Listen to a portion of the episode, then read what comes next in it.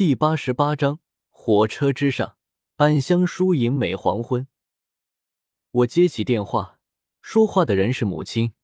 母亲说了半天，中心思想有两点：一，注意身体，注意安全；二，抽空回去一趟，因为松林说我家的地里头可能有阁老墓。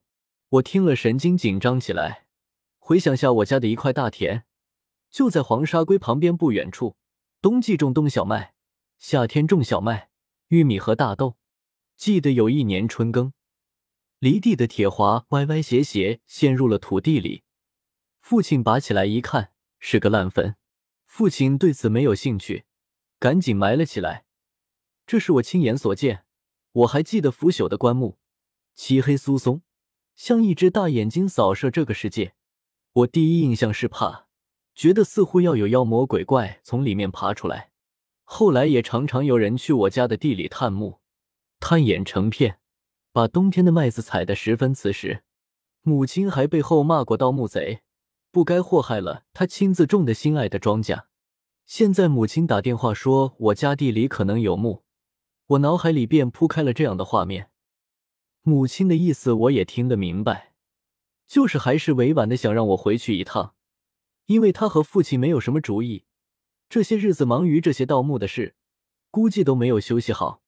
但是又不敢和我明说，生怕耽误我的工作，所以才会打电话给我，告诉我事情的进展情况。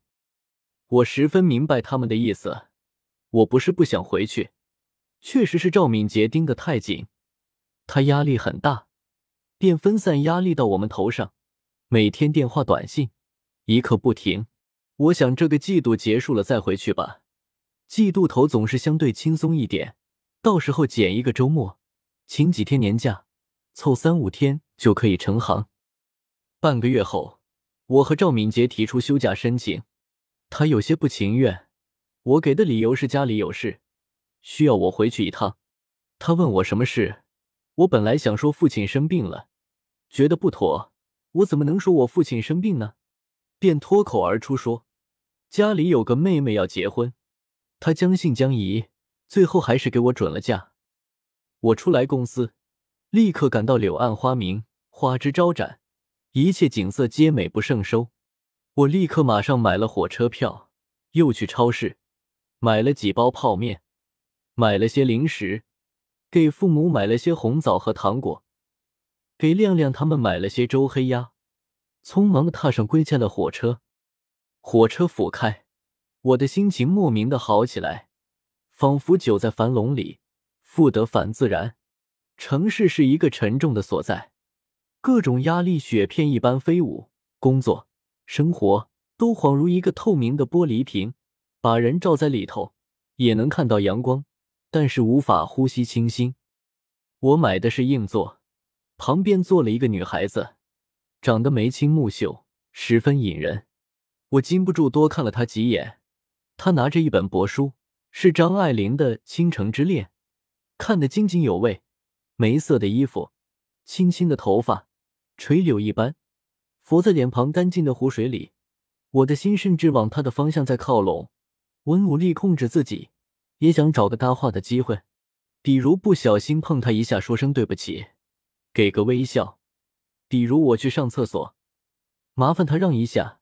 给个微笑，比如我要拿行李里面的书，显得和他志同道合，给个微笑。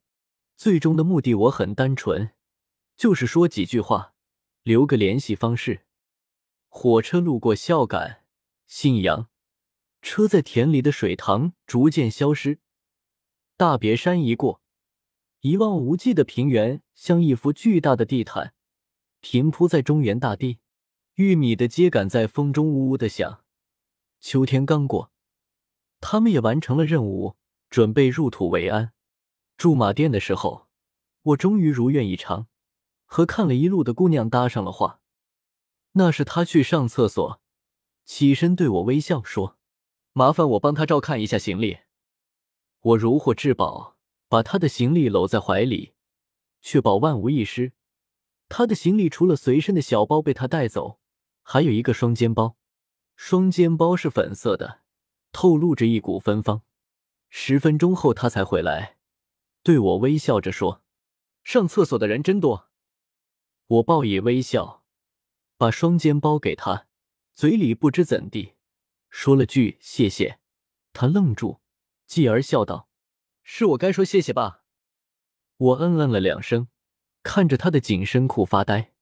他问我到哪里，我说：“我到山西。”他笑着说：“我也是呢。”我紧追问：“山西哪里呀？”他莞尔道：“山西长治。”他笑起来的时候，我发现他的细嫩的嘴角微微上翘，一颗细小的不易察觉的黑痣来回上下浮动，便觉得其更加美了。